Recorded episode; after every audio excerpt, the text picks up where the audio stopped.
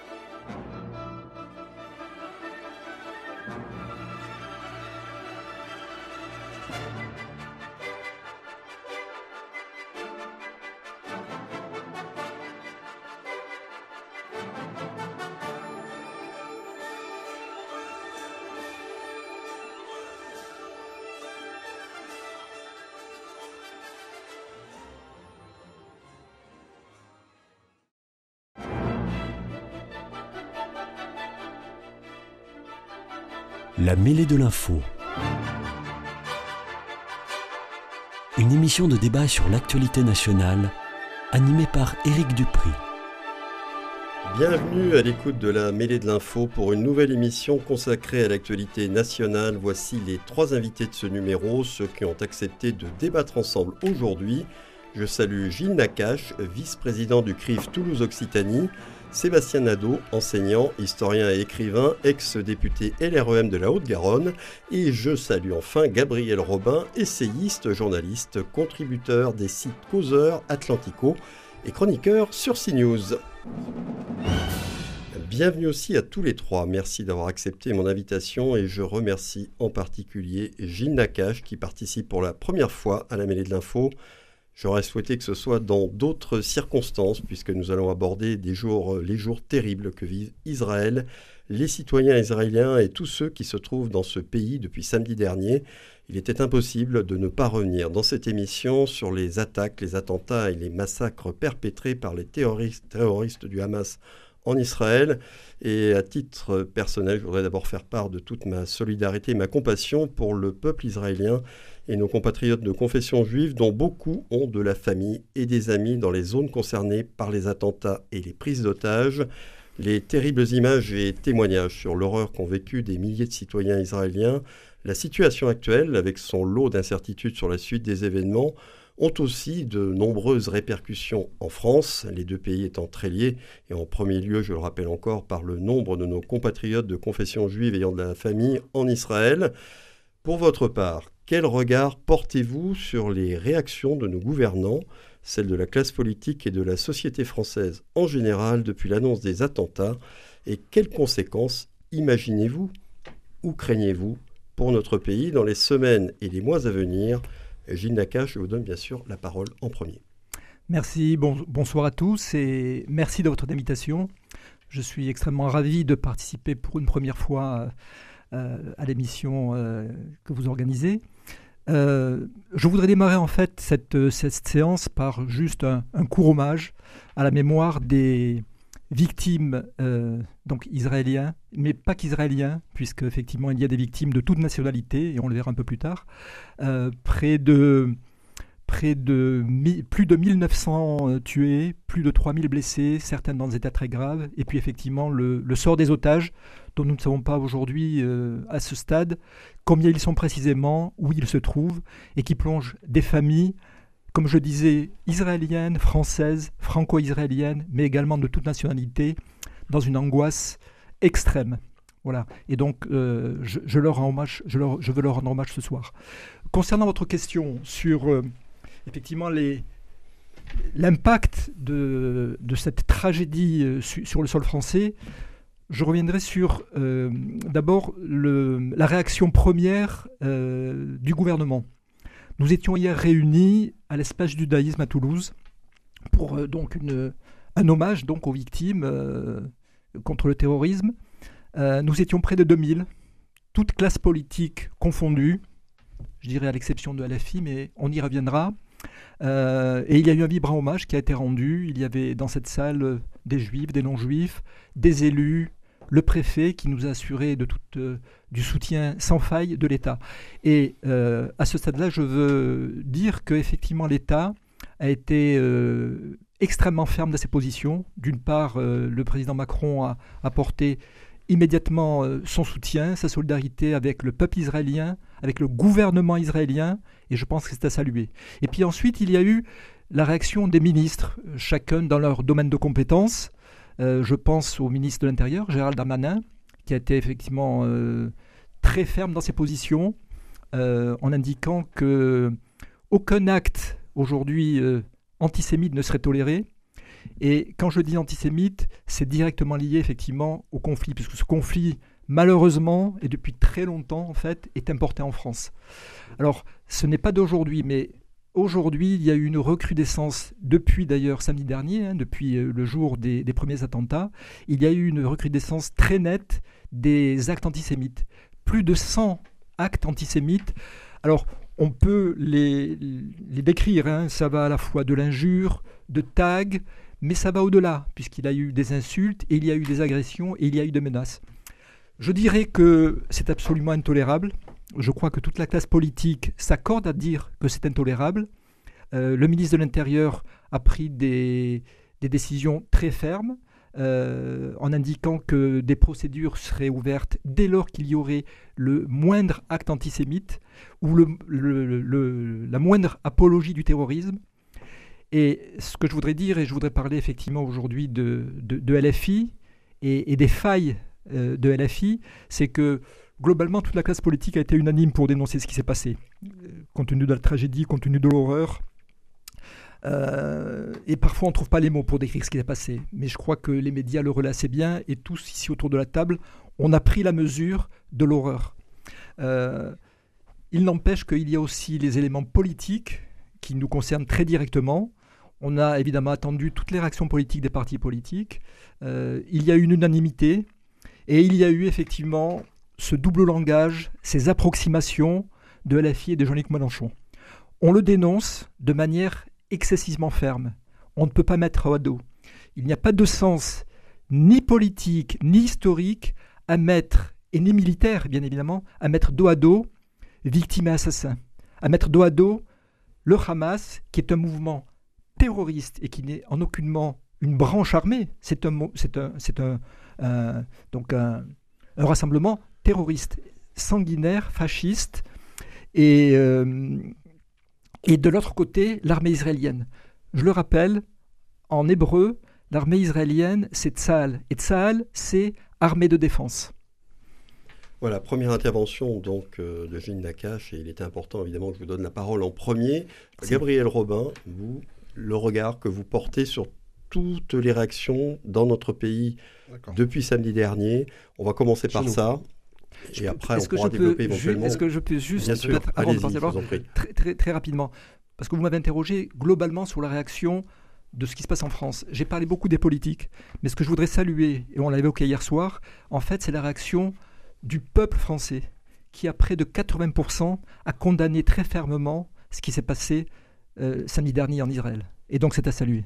Voilà, oui, effectivement, ça concernait aussi la société française, les réactions de la société française. Gabriel Robin. Alors, par où commencer? Parce que c'est un sujet euh, tellement vaste, tellement euh, ancien, et qui rejaillit, euh, qui renaît d'une manière euh, aussi, euh, aussi forte, euh, parce que c'est, euh, effectivement, euh, on peut faire le, le, le parallèle, le onze septembre d'Israël. C'est-à-dire qu'il y a eu une attaque d'une ampleur imprévisible par la plupart des experts, Euh, d'une brutalité inouïe aussi. Alors, on va pas rentrer, je ne vais pas rentrer dans les détails, mais euh, il y a eu tout de même dans certains kibbutz des enfants qui ont été assassinés, des femmes euh, qui ont peut-être été violées même. Euh, C'est le cas. Il y a un certain nombre aussi euh, de, d'otages, comme l'a dit M. Nakache, et parmi lesquels il y a, je crois, dix-huit Français. dix-huit Français. Disparus qu'on suppose être otages. Voilà, donc j'aurais aimé le... Ten... Je voulais le rappeler quand même qu'il y avait dix-huit Français. Donc, il y a onze Français qui ont perdu la vie. Et ça va peut-être devoir impliquer aussi une réaction française dans le cadre des négociations s'il y a des négociations ou de la riposte pour récupérer ces otages, parce que euh, la France ne, n'abandonne jamais les Français à l'extérieur de ses frontières. Ça, c'est le premier point euh, que j'aimerais rappeler.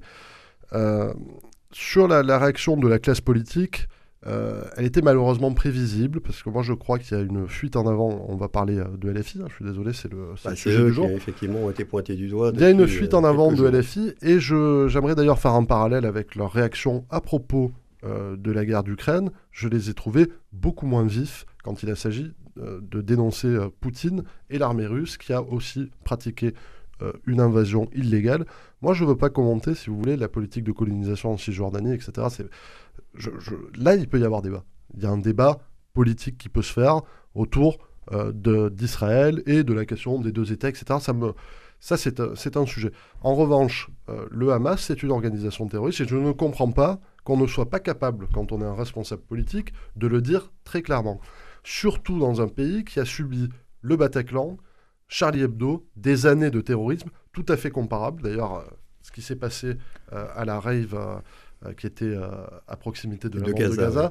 ressemblait beaucoup oui, à ce qui s'est passé, passé au Bataclan. Bataclan. Tout à fait. Donc, juste. Ce qu'on demande aux, aux gens, c'est simplement de dénoncer ça. Après, les questions de politique étrangère, euh, on peut en débattre raisonnablement. D'ailleurs, je rappelle quand même qu'en Israël, c'est une démocratie où il y a des débats très vifs dans la société israélienne à propos de Netanyahu, à propos de la Cisjordanie, euh, éventuellement des manques qu'il y a pu y avoir en matière sécuritaire. Et moi, je lis euh, depuis quelques jours la presse israélienne, le Jérusalem Times, et cetera. Post. Je trouve qu'il y a des, le Jérusalem Post. Post, oui. Je trouve qu'il y a des débats euh, extrêmement démocratiques. Il y a une transparence aussi des médias qui me fait dire tout de même qu'on a affaire à des gens rationnels, ce qui est parfois beaucoup moins le cas de l'autre côté. Voilà.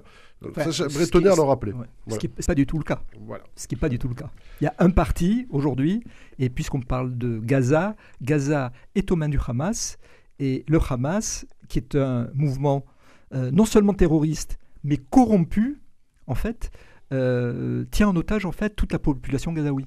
Oui. Et on le dira, on le dira jamais assez. Voilà. Et c'est vrai que c'était important aussi de rappeler quand même qu'en Israël, il y a ce débat, et qu'en fait, euh, les gens sont capables de le faire là-bas.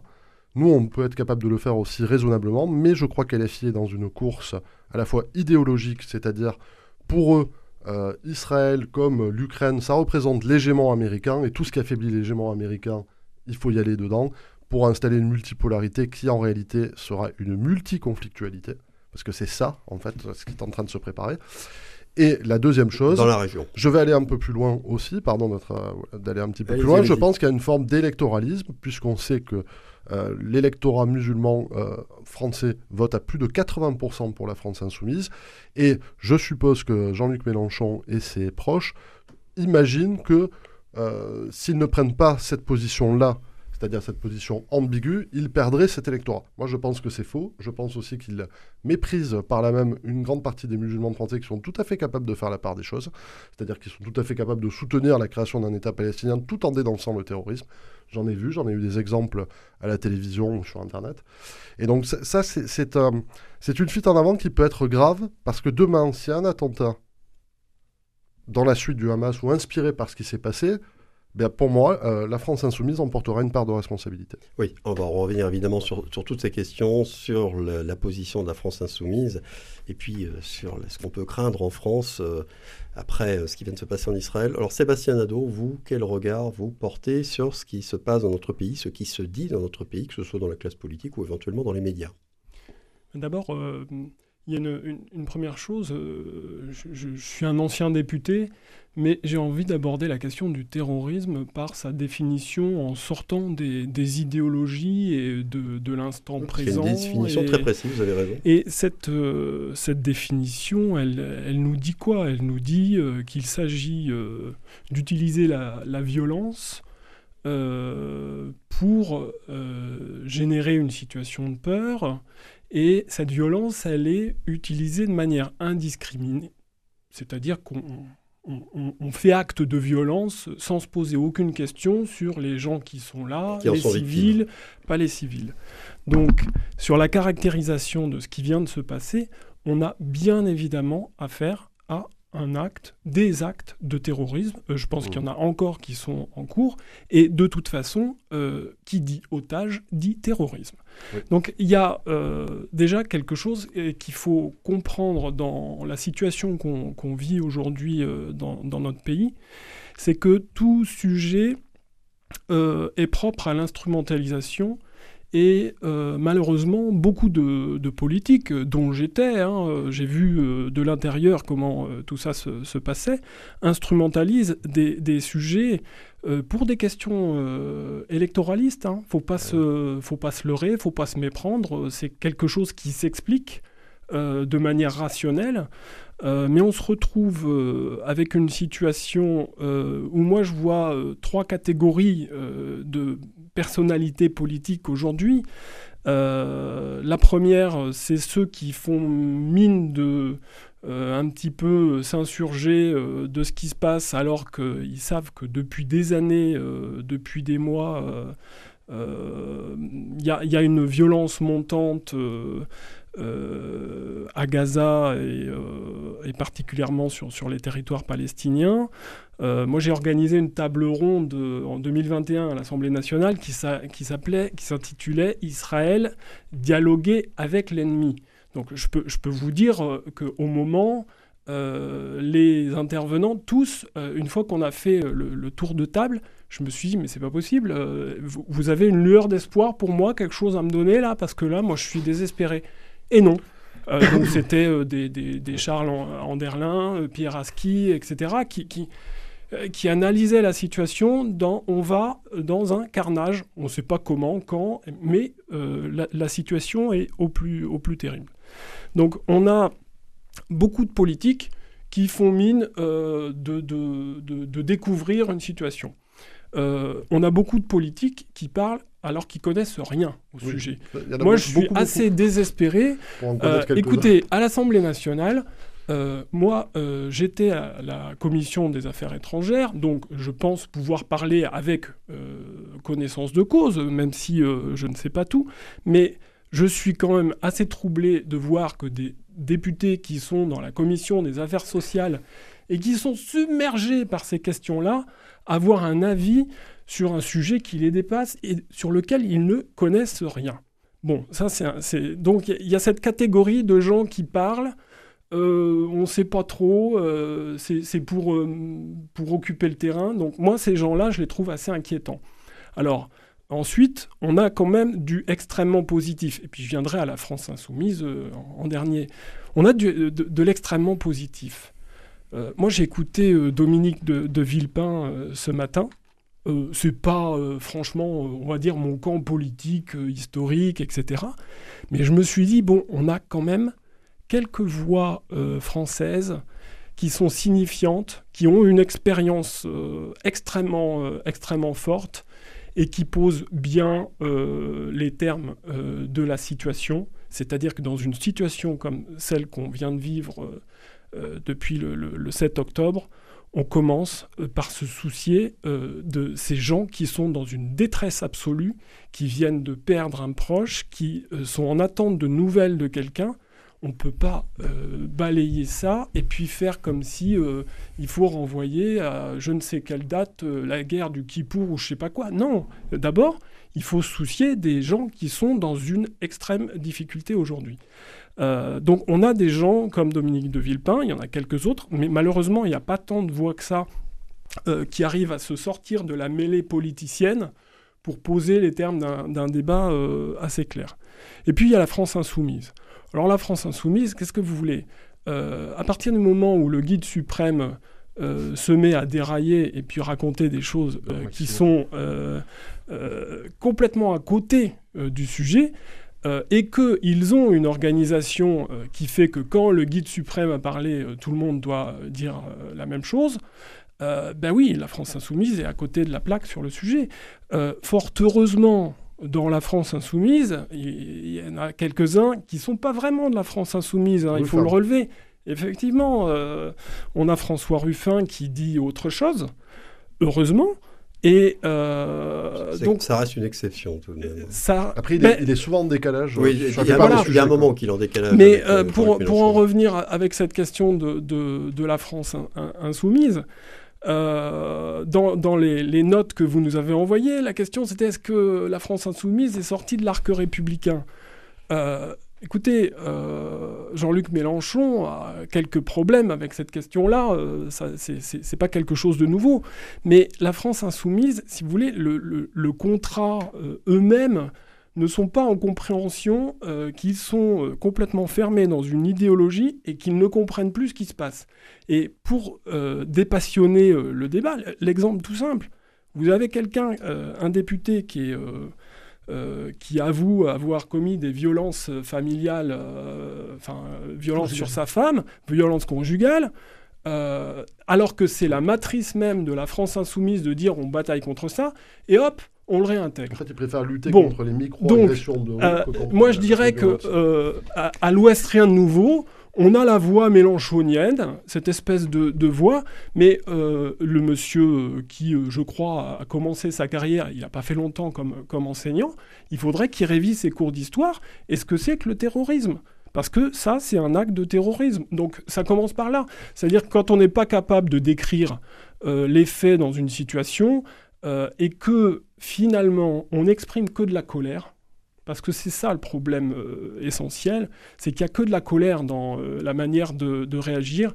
Euh, personne ne le comprend, euh, les journalistes disent pas ce qu'il faut, euh, mais sauf que c'est ces propos qui sont à côté de la plaque, c'est pas les autres. Je, je vais juste Donc voilà euh... la situation euh, dans, dans laquelle, moi, il me semble qu'on se trouve. C'est euh, très embêtant parce que euh, L F I représente euh, une part importante euh, de la gauche en ce moment. Et que... Euh, Jean-Luc Mélenchon a fait vingt-deux pour cent au premier tour. Force en c'est pas si de, à force de glissement, on s'interroge. Je voudrais la, juste la, euh, la, faire la, un, un la, tout petit point très rapide sur ce que vous avez dit par rapport, à, par rapport au, à la question du terrorisme, puisque Jean-Luc Mélenchon, qui avait dit « La République, c'est moi », oui. euh, donc lui, il, est, il avait dit que il sa, per est, il sa personne était sacrée. Sa personne était sacrée. Bon. Euh, pas sur, sa fonction, sa personne. Sur la question du, du terrorisme, il a essayé de s'en sortir d'une manière que j'ai trouvée particulièrement hypocrite et qui démontre... aussi de l'égocentrisme et le caractère insupportable du bonhomme, pardon. C'est-à-dire qu'il a, il a vraiment un caractère... Alors, s'il était présent, enfin, il, il a un fond de autoritariste, de, presque de dictateur. Il a dit non, mais quand il a compris qu'il avait fait une connerie énorme là-dessus, il a dit non, mais je dis ça parce que euh, il vaut mieux dire que c'est des crimes de guerre, parce que si c'est du terrorisme, on ne pourra pas le juger devant la Cour pénale internationale, ce qui est faux, déjà. Donc c'était une argutie pour essayer de se sortir de cette situation sans se dédire. Parce que je pense qu'au fond de lui, il le sait, qu'il a fait une, une grosse bêtise. Une boulette. Et euh, ça, ça démontre quand même beaucoup de choses sur le personnage. Ouais. Alors, il y a Olivier Faure, le, le patron des socialistes à l'Assemblée, qui avait négocié les accords de la NUPES, qui a dit, euh, il semble un petit peu quand même maintenant se démarquer, le problème c'est la méthode Mélenchon, ne jamais chercher le centre de gravité du rassemblement de la gauche, toujours radicaliser les positions sans consulter ni respecter ses partenaires. Bon. Alors, euh, Gilles Nacache, est-ce que selon vous, pour revenir euh, à la question qui a, qui a rappelé, euh, c'est vrai, je, je, je vous avais dit que je vous la poserais, euh, est-ce que la France insoumise, parce qu'il n'y a pas Jean-Luc Mélenchon, la France insoumise, est-ce que la France insoumise est selon vous un parti qui aujourd'hui est sorti de l'arc républicain?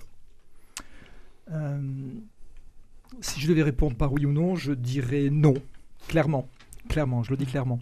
En fait, euh, il, il faut remonter peut-être à la constitution de la NUPES. Et quand la, quand la NUPES est constituée, en fait, ça a donné lieu à un maelstrom terrible entre les différents partis qui la composent.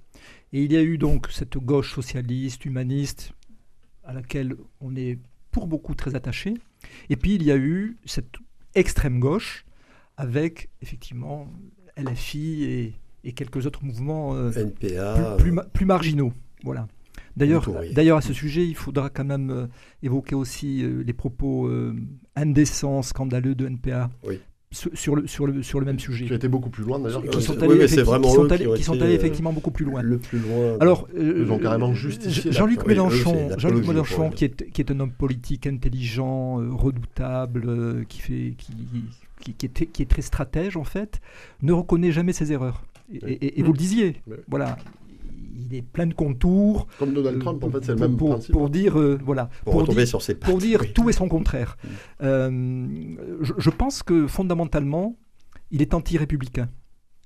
Et euh, la question que je me pose, alors après, il y a eu une élection, donc on respecte l'élection, hein, effectivement. Euh, il y a aujourd'hui euh, quatre-vingts députés. Euh, L F I L F I soixante-quinze, je ou, crois. Ou, enfin, ou un peu moins. N U P E S, c'est cent vingt-cinq, je crois, ou, et ça doit être soixante-quinze. L F I, soixante-douze. Voilà. soixante-douze. Euh, donc, effectivement, c'est l'exercice démocratique. Euh, on on l'accepte. Qu'est-ce qui peut se passer dans, dans les jours qui viennent? Alors, il y a un nouveau paradigme. C'est-à-dire que je pense qu'il y aura un avant et un après, le sept octobre. Pas seulement en Israël, mais dans toute la région. Et puis également, là où il y a des implications, et notamment en France et en Europe. Et ce nouveau paradigme, je, je pense que va, considérer, va, va concerner très clairement L F I, qui à mon avis était extrêmement fragilisé.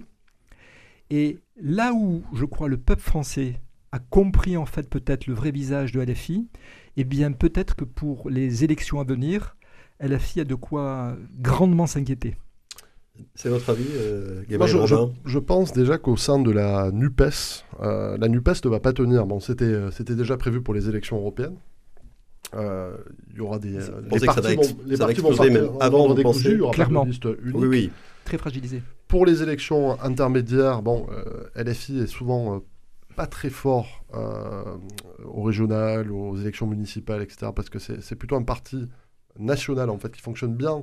Euh, dans les élections nationales, un petit peu comme le Front National d'avant, en fait. Il euh, y a un petit peu ça, d'ailleurs, à gauche. Et, et d'ailleurs, il y a li- cette idée aussi d'avoir euh, une rente euh, d'électeurs radicaux de gauche, ce qui me fait dire, en revanche, qu'ils peuvent tenir un petit peu. Parce qu'il euh, y a quand même un électorat pour ça, pour ces, pour ces points de vue-là. Euh, ils, sont le seul, ils sont les seuls à occuper le créneau.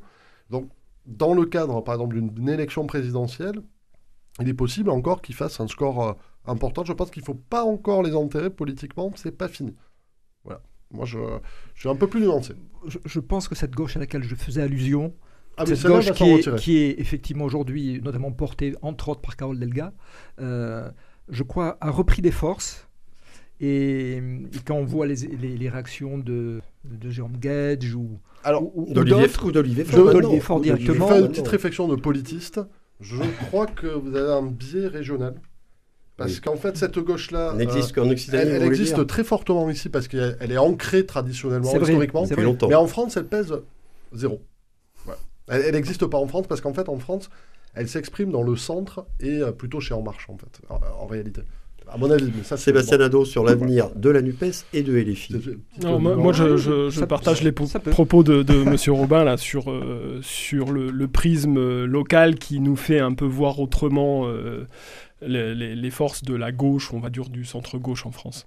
Euh, la, la, la question, elle, elle est la suivante. Euh, la, la NUPES, euh, y avait une raison électorale de faire ce qu'ils ont fait. Donc ils ont, ça a permis de, d'assurer un certain nombre de, de sièges au Parlement. Donc c'est une opération, je pense, qu'il fallait euh, qu'ils fassent. Euh, ensuite, euh, on, on ne peut pas être dans un... dans un groupe euh, comme, comme celui-là, euh, avec des désaccords majeurs. Euh, à un moment donné, euh, il va falloir qu'ils avalent combien de couleuvres euh, au Parti Socialiste, à Europe Écologie Les Verts, pour se dire « Non mais euh, c'est pas possible, cette, euh, cette musique-là, on ne peut plus l'entendre ». Alors, si... Euh, moi, moi, ce que je pense, c'est que Jean-Luc Mélenchon, depuis, euh, depuis deux ou trois mois, se dit « Il faut que la NUP, euh, NUPES euh, éclate oui. ». Pour que je re- récupère mon union populaire et que je retrouve mon centre et puis mes troupes. Parce mmh. que là, ce qui est en train de se passer, euh, c'est qu'il y en a quand même pas mal qui ne s'entendent pas si mal que ça avec les autres formations. Et du coup, euh, ils vont euh, plus vers des Ruffins, euh, euh, ou si on va vers, sur d'autres formations, des Delphine Bateau, euh, des, voilà. des gens qui ont un discours un peu plus nuancé. Euh, la, la question qui se pose, c'est que d'après moi, euh, on, on est maintenant avec une NUPES technique, mais on n'est plus avec une oui. NUPES euh, qui a une organisation euh, politique. Euh, dans, dans, dans le sens où on porte des choses ensemble. Colonne vertébrale, parce que là, il y, y, oui, y a trop de choses cassées. Très fragilisé. Il y a trop de choses cassées. Éric, vous connaissez mon obsession pour euh, le P S du Congrès d'Épinay et la synthèse U M P, oui. qui explose du fait de leurs contradictions. Je pense qu'on en est un petit peu là avec la NUPES. Sauf que eux, ça a été plus partage. vite. Voilà. Eux, ça a été plus vite. Et même voilà. un, un parti comme Europe Écologie des Verts, mmh. par contre, pourrait se scinder en deux parce qu'il y a une tendance ah oui, entre la sur Europe Écologie euh, des Verts qui est beaucoup plus proche de L F I. Oui, et une autre tendance. Piole, effectivement. D'ailleurs, Europe Écologie des Verts, c'est assez amusant parce que c'est le seul parti en France où les, euh, les cadres sont plus radicaux que les électeurs. Euh, oui, quand y a on aucun discute, autre parti comme même, ça, même avec euh, les militants. En général, les militants et les, les électeurs sont plus radicaux. Sont, par exemple, mmh. les électeurs de droite sont beaucoup plus à droite, mmh. enfin, dans, en privé, mmh. et cetera, mmh. que les partis de droite ou que le R N, et cetera. Et, c'est, et, la, et la chose est vraie aussi pour, pour les partis de gauche. Et Europe Écologie des Verts, il y a une dichotomie euh, amusante, en fait, où c'est un électorat qui est plus proche du macronisme, un peu de bobo de centre-ville, euh, classe moyenne, euh, prof, et cetera. Mmh. Voilà. Mmh. Et euh, qui est plutôt raisonnable par rapport à l'expression de ses cadres. Donc, c'est... C'est assez original. Alors, je voudrais qu'on revienne maintenant à ce qui se passe évidemment en Israël et sur le rôle que peut jouer la France, si ce n'est dans le règlement du conflit, en tout cas d'un point de vue diplomatique, notamment bon, parce que historiquement, nous avons notre rôle à jouer, la France a son rôle à jouer depuis longtemps dans cette région, et d'autre part parce que nous avons des liens avec les pays voisins, l'Égypte, le Qatar. Alors, euh, Gilles Nacache, qu'est-ce que vous attendiez de la diplomatie française ? Sachant qu'en plus, il y a la question des otages. Alors, sur ce sujet de la diplomatie, je voudrais euh, en fait euh, juste faire un pas de côté pour rappeler quelle est aujourd'hui la situation militaire en Israël. Euh, il y a eu clairement, et une commission d'enquête qui sera nommée le dira, mmh. comment, puisque effectivement, à chaque fois qu'il y a eu des défaillances au niveau non seulement des renseignements, euh, des services secrets, il y a toujours une commission d'enquête objective, dirigée par un juge de la Cour suprême, qui est, euh, donc, qui est lancée et qui, de manière très, euh, très objective, fait un travail pour identifier les responsabilités. Sauf que là, en fait, le pays est en guerre. Et un pays qui fait la guerre, en fait, mmh. il commence par faire la guerre. Oui, oui bien sûr. Voilà. Oui. Il commence par faire la guerre. Et ce n'est qu'ensuite, effectivement, qu'on on se souciera de savoir quelles sont les responsabilités et probablement qu'elles sont effectivement nombreuses, non seulement au niveau de l'appareil militaire, militaire lui-même, mais, oui. mais bien sûr au niveau de l'appareil, de l'appareil politique. Et là, peut-être, où il faudra réfléchir, c'est qu'on a effectivement à droite, avec Netanyahu, depuis assez longtemps maintenant, un gouvernement de droite plutôt sécuritaire et qui a failli. Donc, les responsabilités, il, faut, il, faudra, il faudra les chercher. Sur le sujet de, de la diplomatie, euh, la France, elle est effectivement au cœur. Elle a toujours été présente dans la région, que ce soit au Liban, en Syrie. Elle a des relations extrêmement proches avec le Qatar. Il y a eu déjà des discussions avec le Qatar qui ont été engagées, notamment pour faire intervenir le Qatar, et éventuellement dans la libération d'otages. Le résultat de, de cela, je suis sceptique. Je dois dire que je suis sceptique. Euh, je ne sais pas dans quelle mesure le Qatar, qui lui-même tout, a quand même quelques relations indirectes avec l'Iran, euh, pourra accepter effectivement de rentrer dans un véritable effort de négociation qui pourrait mener à la libération des otages. Euh, il y a toujours effectivement une voie diplomatique qu'il faut pas, euh, dont il ne faut pas s'exonérer, mais la politique est menée aujourd'hui, à l'heure où on se parle, et qui est dure, qui est dure, il faut le dire. Moi-même, quand, quand je le dis, effectivement, ça peut, ça peut donner des frissons, mais le gouvernement israélien a décidé de mener une politique très dure, de couper l'eau, l'électricité à Gaza. Euh, d'aucuns diront que c'est inacceptable. La condition à ça, c'est de dire tout simplement euh, ben écoutez, libérez les otages, les affrontements ils continueront, mais libérez les otages qui sont des civils et qui ne sont pas des militaires. Et je pense que c'est une, une stratégie de fermeté qui est, tout à fait, qui est, qui est totalement justifiée. Et il y a eu une initiative, je ne sais plus de quel, de, de quel homme politique, que moi je salue d'ailleurs, et qui, qui indiquait en fait qu'il faudrait que tous les chefs d'État, tous les chefs d'État qui se préoccupent en fait de l'éthique avant de se préoccuper des responsabilités dans un conflit. Donc aujourd'hui, on est dans cette étape de l'éthique et de la morale. Disent au Hamas, libérez les otages, libérez les otages.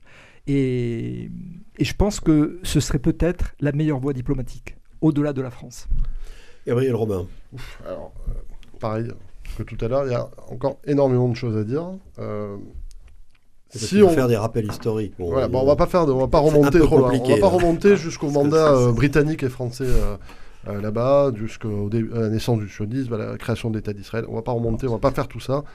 On ne va même pas remonter jusqu'en mille neuf cent soixante-treize, euh, ni jusqu'en deux mille six, où euh, euh, Gaza a, a pris euh, son envol, en fait, après, euh, après la, la fin des, des accords d'Oslo.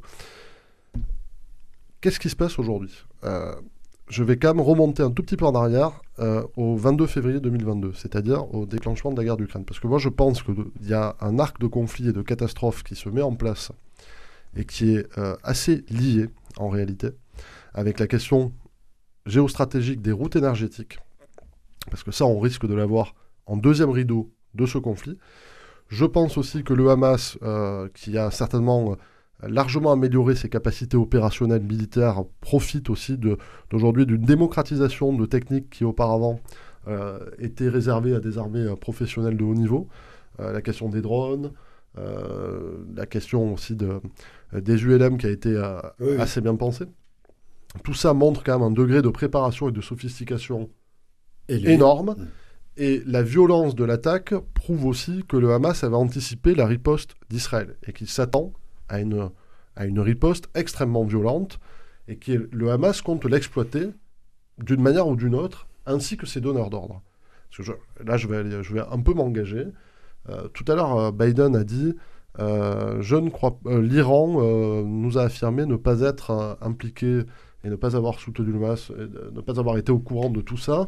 Moi, je, je, je, je vais euh, prendre un risque. Euh, je pense que l'Iran ne pouvait pas être au courant. » Le Hamas s'est rendu à trois reprises à Moscou en un an et demi. Euh, le Hamas s'est rendu euh, en Syrie, à Damas. Damas, c'est un mini-Moscou. Euh, L'Iran a fourni des armes euh, aux Russes, des armes que les Russes ne sont pas capables de fabriquer. C'est pour vous donner aussi le, le degré de sophistication, le degré de, sophistication parlez, de ce qu'est l'armée iranienne aujourd'hui. Euh, L'Iran ne pouvait pas ne, ne pas, pas être, être au courant. Et l'Iran a prévu aussi, c'est un, un, un plan et un piège beaucoup plus vaste. Je pense que, j'espère, et monsieur a raison de dire que c'est pas le moment pour Israël de, euh, de rentrer dans des polémiques, et cetera, vis-à-vis de Benjamin Netanyahou, du Likoud et de ses alliés qui parfois, il y a des alliés quand même très, euh, des, il y a des, des religieux orthodoxes qui sont très très très très, très durs aussi, hein, qui ont des propos euh, assez radicaux. Euh, c'est pas le moment de rentrer là-dedans. Euh, certains journaux israéliens et certaines personnes en Israël le font. Simplement, il faudra voir quand même Euh, dans les failles sécuritaires de Netanyahou, ce qui a pu peut-être amener à cette situation. Alors que peut faire la France là-dedans? Maintenant qu'on a posé le, le décor, la France, elle se retrouve dans des situations extrêmement complexes. Comme pour le conflit en Arménie euh, et avec l'Azerbaïdjan, c'est qu'on a une, deux diasporas très fortes. Enfin, une diaspora... Arme, arménienne et juive. Voilà, qui, et qui ne sont pas forcément que des diasporas, mais on a euh, ici la plus grande communauté israélite d'Europe, la plus importante communauté musulmane d'Europe. Alors, ce ne sont pas des Palestiniens, mais je soupçonne quand même un certain nombre d'entre eux d'avoir des sympathies très poussées pour cette cause. Il euh, ne faut pas être euh, hypocrite. Euh, on a le danger islamiste en France. On a des relations aussi, la France, géostratégique très poussée avec un grand nombre de pays arabes et de la Ligue arabe. On a aussi euh, la question Algérie-Maroc aujourd'hui qui est très tendue. Qui est explosive, oui. Avec l'Algérie qui a pris une position alignée sur l'Iran, quand même, qui s'est mise en marge euh, de la Ligue arabe, qui a été le pays le plus radical de la Ligue arabe. C'est, dans ses réactions. C'est tout de même notable, avec un soutien affiché au Hamas, alors que la plupart des pays de la Ligue arabe ont eu l'intelligence de condamner les actes terroristes du Hamas. Mais aujourd'hui, et les Iraniens le savaient très bien, ils ne peuvent pas faire autrement face à leur rue que de soutenir... Euh, les Gazaouis. En fait, ils savent très bien qu'ils ne peuvent pas faire autrement. En fait, c'est là où est le piège. C'est pour ça d'ailleurs que euh, Mohamed Ben Salman, et on sait son antagonisme avec les chiites iraniens, a été obligé d'aller le rencontrer parce qu'ils ne peuvent pas faire autrement. Alors moi, ce que je crois que peut faire la France, c'est évidemment de, de, de soutenir Israël dans sa lutte contre des... Euh, des organisations terroristes. D'ailleurs, je ne crois pas que ce soit un bras armé, et cetera. Le Hamas est une organisation terroriste purement et simplement comme l'État islamique. On doit soutenir fermement ça. Après, pour le reste, je vais être un peu moins, euh, je vais être un peu moins optimiste. Je pense qu'on doit nous s'appuyer sur nos alliés de la Ligue arabe, c'est-à-dire l'Égypte et les Émirats arabes unis, notamment les Émirats arabes unis qui ont une position très sensée vis-à-vis d'Israël. C'est pas refiler le bébé, hein. C'est pas ce que je dis. Mais c'est... Sauf que leur voix...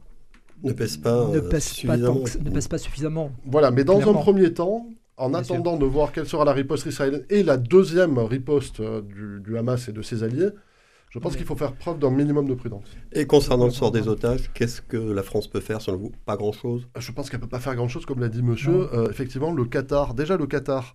Euh, ce qu'il faut comprendre du Qatar aussi, c'est que lui-même, c'est un pays qui est très puissant financièrement, mais qui est une marionnette de l'Iran, parce qu'ils ne peuvent pas faire autrement, parce que s'ils n'ont pas l'Iran avec eux, ils se font détruire par tous leurs voisins. Oui, parce qu'ils n'ont pas une armée. Je, je voudrais juste rebondir, oui. mais t- de manière très courte, hein, pour donner la parole, oui, sur, euh, sur effectivement euh, les, les deux diasporas aujourd'hui qu'il y a ici, hein, qu'il y a ici en, enfin les deux diasporas. C'est pas les diasporas, c'est communautés. Ce sont des Français, des communautés, par communautés, pour les Arméniens, c'est une diaspora. Dont parmi la communauté musulmane, beaucoup de sympathisants palestiniens. Mais, je, que, je, hein, mais je, je vais plus loin sur ce sujet-là. Et, et là, autour de la table, je, je pense qu'aujourd'hui, il y a un peu de lucidité. On commence, les yeux s'ouvrent. Mais bon. il faut être vraiment lucide. C'est-à-dire que même au sein de la communauté euh, musulmane, certes, c'est une minorité, mais il y a des gens qui soutiennent ouvertement et qui sont sympathisants, pas des Palestiniens, mais du, mais du Hamas. Mais, mais du Hamas. Parmi les jeunes, d'ailleurs. Et, et, et je peux vous dire, jeunes, quand je vous dis, fait. c'est un appel à la lucidité, c'est que demain, demain, et...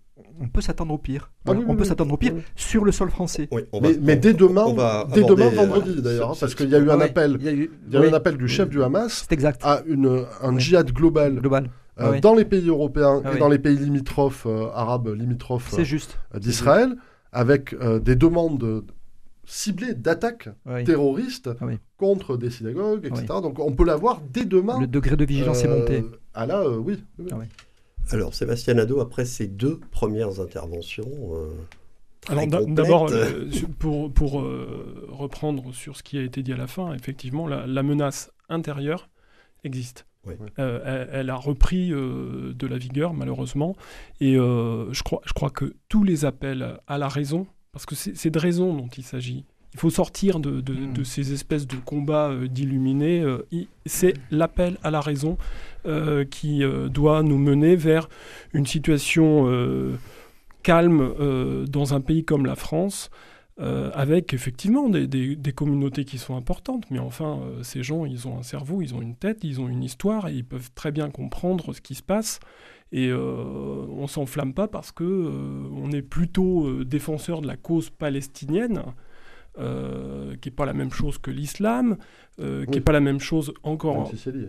Euh, oui, non, mais c'est lié, hein, bien sûr, mais euh, qui n'est pas la même chose que le Hamas. Euh, le Hamas, il euh, y a eu des élections, ils ont, ils ont été élus, mais ils n'avaient pas la majorité. Et comme ils n'avaient pas la majorité, ils l'ont prise, la majorité. Ils ont dit, c'est, euh, maintenant, le territoire, c'est sous notre contrôle. Ce sont d'ailleurs les, les alliés du djihad islamique. Bien sûr. Parce qu'il y a deux groupes. Là, et donc, euh, bon, reste, la, me, la menace intérieure, elle, elle, elle existe et elle est remontée, euh, remontée d'un cran. Et euh, donc, il faut, euh, bien sûr, euh, de la vigilance, de la fermeté euh, sur, sur tout, tout ce qui peut se, se rapporter à ce sujet. C'est nécessaire en ce moment, malheureusement. Euh, sur le, le, la question diplomatique, euh, moi, je crois que, malheureusement... Euh, on a affaire à des terroristes. Vu ce qu'ils ont fait, je veux dire, les otages, euh, pour eux, c'est, euh, c'est une marchandise. Euh, c'est terrible. C'est une marchandise. Et donc, euh, la, la stratégie qui consiste à dire euh, on coupe l'eau, on coupe euh, l'énergie, et cetera, euh, consi- consiste à dire qu'on sacrifie les otages, d'après moi. C'est-à-dire qu'il euh, faut un temps euh, de discussion qui ne peut pas passer directement. Euh, com- comprenons bien euh, que la France ne discute pas directement avec le Hamas, mais il y a des intermédiaires euh, possible, connus, identifiés, possible, qui, sont, euh, qui, sont, qui se résument euh, euh, au Qatar. Il euh, y a déjà eu euh, un certain nombre de, de négociations nécessaires. Euh, je, je, je pense que le Qatar est plus que ce que vous dites euh, une marionnette de l'Iran. Très différent.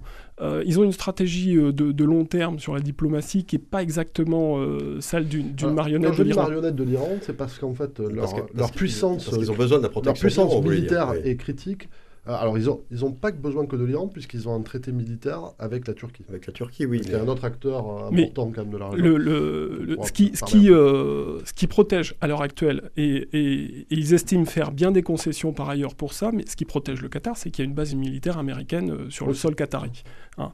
Et à partir de là, le Qatar, euh, est devenu, qu'on qu'on, qu'on le veuille ou pas, euh, mais est devenu euh, le lieu de beaucoup de négociations en, oui. en toute matière.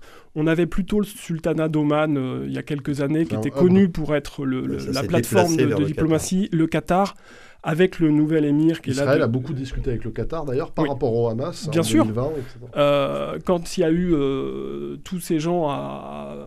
à évacuer de, d'Afghanistan au moment de la reprise de, de Kaboul, euh, euh, le, le Qatar est intervenu euh, pour, pour, pour, euh, comme intermédiaire pour la France, et avec euh, quand même un certain nombre de succès. Hein. Moi, je, j'étais encore euh, ouais. parlementaire, et j'ai vu euh, euh, des journalistes, enfin, euh, ils sont en vie parce que le, le Qatar était intervenu. Donc, Euh, si, s'il y a euh, quelque chose à tenter, euh, la, la piste du Qatar est quand même une piste sérieuse qu'il ne faut, euh, faut pas négliger. L'Iran euh, est un, je dirais, c'est presque un ennemi héréditaire d'Israël. Euh, L'Iran euh, l'astre noir du est euh, dans toute situation, quand il peut euh, entamer d'une manière ou d'une autre euh, la puissance américaine, euh, systématiquement, il, il s'engage. Donc, euh, d'une manière ou d'une autre, euh, y a li- y a la main de l'Iran euh, quelque part. Il oui. euh, faut, faut pas être euh, déraisonnable sur le, sur le sujet. Euh, après, euh, toute la question, c'est de savoir ce que la France peut faire davantage que ce qu'elle doit faire. Parce que si elle peut euh, dialoguer avec l'Iran, si elle peut dialoguer euh, sérieusement avec le Qatar, il faut qu'elle le fasse. Il faut qu'elle dialogue avec tous les pays de la région. Euh, on a fermé euh, l'ambassade en Syrie. Je pense que c'était une erreur. Euh, maintenant, qu'est-ce qu'on fait avec la Syrie ? bah, s'il y a plus oui. de lien, euh, euh, attendez, hein, je ne suis surtout pas en train de vous dire que je suis fan de Bachar el-Assad. Hein. Euh, au contraire, c'est, c'est vraiment tout ce que je, j'exècre au, au plus haut point. Mais il n'empêche qu'on parle de diplomatie. La diplomatie, euh, c'est si on n'a pas de... Euh, relais, si on n'a pas de dialogue, pas. Euh, on ne fait plus rien. Parce que on d'ailleurs, on a très rien. bien compris des Russes, ils parlent avec, avec les sûr. Turcs, qui parlent bien avec sûr. absolument tout euh, le monde. On, on a vu monter euh, cette capacité euh, de la diplomatie russe euh, dans, dans les dernières et, années. Et Moi, je l'ai vu à partir de deux mille dix-huit, euh, parce que je travaillais pas mal sur, euh, sur l'Afrique et aussi sur le Moyen-Orient, mais je me suis rendu compte qu'il y avait les Russes partout, au moment. Ouais. Euh, donc, si, euh, quel, s'il y a quelque chose que la France doit faire, c'est de dialoguer, dialoguer, dialoguer avec euh, toutes les entités possibles. Et c'est aussi euh, chercher euh, un, un jour, là, euh, au plus vite, parmi euh, les Palestiniens, euh, des relais qui peuvent exister. Il euh, y a des associations qui sont assez intéressantes, qui travaillent avec des associations israéliennes. Il faut chercher des relais euh, dans la population palestinienne. On ne peut pas avoir comme seul interlocuteur ces, ces, ces types euh, avec des armes. Vous savez, il y a une stratégie, ce qu'a fait Bachar el-Assad en Syrie, juste avant le déclenchement de la guerre civile, quand il savait qu'il y aurait la guerre civile et qu'il allait avoir une opposition, euh, parce que Bachar el-Assad n'est pas un véritable musulman, c'est un alawite. C'est, un alawite, c'est, c'est une religion qui, n'a, qui est en réalité une hérésie de l'islam. Il a libéré beaucoup de terroristes, ceux qui formeront plus tard l'État islamique, pour avoir un seul antagoniste en face. Et je crois que chez Netanyahou, il y a eu un peu cette erreur vis-à-vis du Hamas, parce qu'en fait, c'est plus facile de justifier un certain nombre de choses quand on n'a que le Hamas en face. Ils se sont plantés sur cette affaire, et là, ça, ça leur retombe dessus. Euh, si, si on est parfaitement honnête, il y a quand même un peu ça. Ouais. Gilles Nacache, yeah. vous êtes euh, d'accord avec ce que vient de dire Gabriel Robin ? Écoutez, euh, alors, depuis plusieurs semaines, on entend dire qu'effectivement, Benjamin Netanyahou a joué le, le jeu du Hamas, et que en, en, en, en maintenant le Hamas... Euh, au pouvoir, euh, c'était une manière finalement de, de rester dans un équilibre subtil qui, euh, qui mettrait un terme à l'idée même qui est, je, je qui est, qui est, qui est deux États. Ouais, ouais, bon. C'est une hypothèse. Euh, je, je, suis, je suis très partiellement d'accord avec ça. Je suis partiellement d'accord avec ça. Je pense simplement qu'il a... Il a, il a pas mesuré, il a pas mesuré. Euh, alors c'est que Ben Netanyahou, c'est, c'est pas militaire euh, véritablement. Il y avait des grosses mais, oppositions. Mais il y a eu de grosses oppositions, mais je pense qu'il y avait effectivement beaucoup de généraux qui attiraient son attention sur euh, la dangerosité oui, du il y Hamas. Eu des débats à ce moment-là, ouais. Voilà, le, le, le politique a pris le pas. En fait, si vous voulez, ce qui s'est passé. D'ailleurs, même maintenant, hein, euh, ça, on, on commence à avoir des informations, mais les, les militaires ont alerté. ont alerté. Les militaires ont alerté, mais après, ce, ce sont uniquement les politiques qui décident. Voilà. Et donc, je pense que Netanyahou, il a peut-être sous-estimé l'avis des militaires. En fait, la force, c'est la faiblesse. Sur le Hamas. La force, voilà. c'est la faiblesse d'Israël dans cette région du monde, c'est que c'est une véritable démocratie. Et donc, dans une véritable démocratie, vous avez à la fois la force des démocraties, c'est-à-dire la faculté d'adaptation, et la faiblesse qui est celle de la vision du temps long et de la possibilité d'installer les politiques. Et en fait, euh, Netanyahou, il est un petit peu sur le modèle de ce qu'on voit euh, dans des, euh, des démocraties légèrement ficelé, quoi. C'est-à-dire comme euh, en Turquie, comme en Hongrie, et cetera. Alors, je suis pas du tout d'accord avec vous, là. Non, voilà. Moi, je, je, pense je, que... je, non je suis pas du tout d'accord avec vous. Ça rejoint un petit peu là, la normale régionale. Je, pour voilà, pour, pour l'avoir vécu, pour y être allé, pour avoir assisté à des séances parlementaires en Israël, euh, c'est une démocratie euh, pla ah, mais, pla ah, pleine et entière. C'est une pleine hein. démocratie, et, mais et lui, donc, il a eu l'intelligence de ficeler son pouvoir. Consisterait à dire que, quelque part, euh, ce serait un peu euh, la démocratie euh, à, à l'aune de ce qui se fait en Turquie. C'est ce que disent en tout cas ses opposants. J'ai du mal avec ça. C'est ce que disent ses opposants. Yeah. Voilà, voilà. Sébastien Nadot. Non, pour moi, Israël est une démocratie au même titre que la France. J'entends parfois dire qu'en France, on n'est plus en démocratie. Je ne suis pas d'accord du tout avec ça. Ah, mais la France est une démocratie euh, euh, limite aussi. Ce, que, ce, qui, ce qui ressort quand même du, du moment et, et qui est d'une réflexion qu'il faut bien mettre sur la table, c'est qu'il y a un problème avec euh, la, la question palestinienne. Cette ah oui, question palestinienne, euh, finalement, euh, bah, Israël, bien sûr que c'est euh, pour, pour le pays euh, un, un problème majeur, mais ce qu'on voit, c'est quand même que la, la communauté internationale euh, a quand même vraiment lâché l'affaire et euh, ne s'est pas préoccupée réellement euh, de, de cette question. Euh, la, la France, parmi, parmi d'autres, mais euh, moi, quand, quand je vois... Euh, dans cette région, euh, le, le volume des exportations d'armes, dans une région dont on sait que la coexistence, la coexistence, pas la cohabitation, la coexistence est extrêmement difficile et périlleuse. Euh, ah, envoi, envoyer, essence, oui. envoyer autant d'armes en même temps, c'est pour dans, ça qu'ils ont envie de défendre. Euh, Est-ce que c'est vraiment raisonnable? Dit autrement, euh, on, on, on donne à... à deux personnes qui se détestent au plus haut point. On dit, bon, les règles, pff, on les applique plus beaucoup ici. Tenez, voilà des armes. Et, et il arrive quelque chose euh, qui s'appelle la, la montée de la violence et, et un cercle un, un petit peu infernal. Et on oublie que euh, tant qu'on ne voudra pas euh, dialoguer. Et, et, et le principe même de résolution de, de, de, de problèmes conflictuels, c'est qu'on dialogue avec des gens avec qui on n'est pas d'accord. On a un petit ah, peu oublié le rôle de l'Égypte là-dedans. Juste, voilà, juste, une, juste une dernière chose. Oui, oui bien sûr. Euh, je, vous évoquiez effectivement la, la position de, de, de, des, des Européens, l'aide auprès des Palestiniens. Alors, il y a une aide permanente depuis de très nombreuses années, ouais. hein, notamment au niveau de la communauté européenne.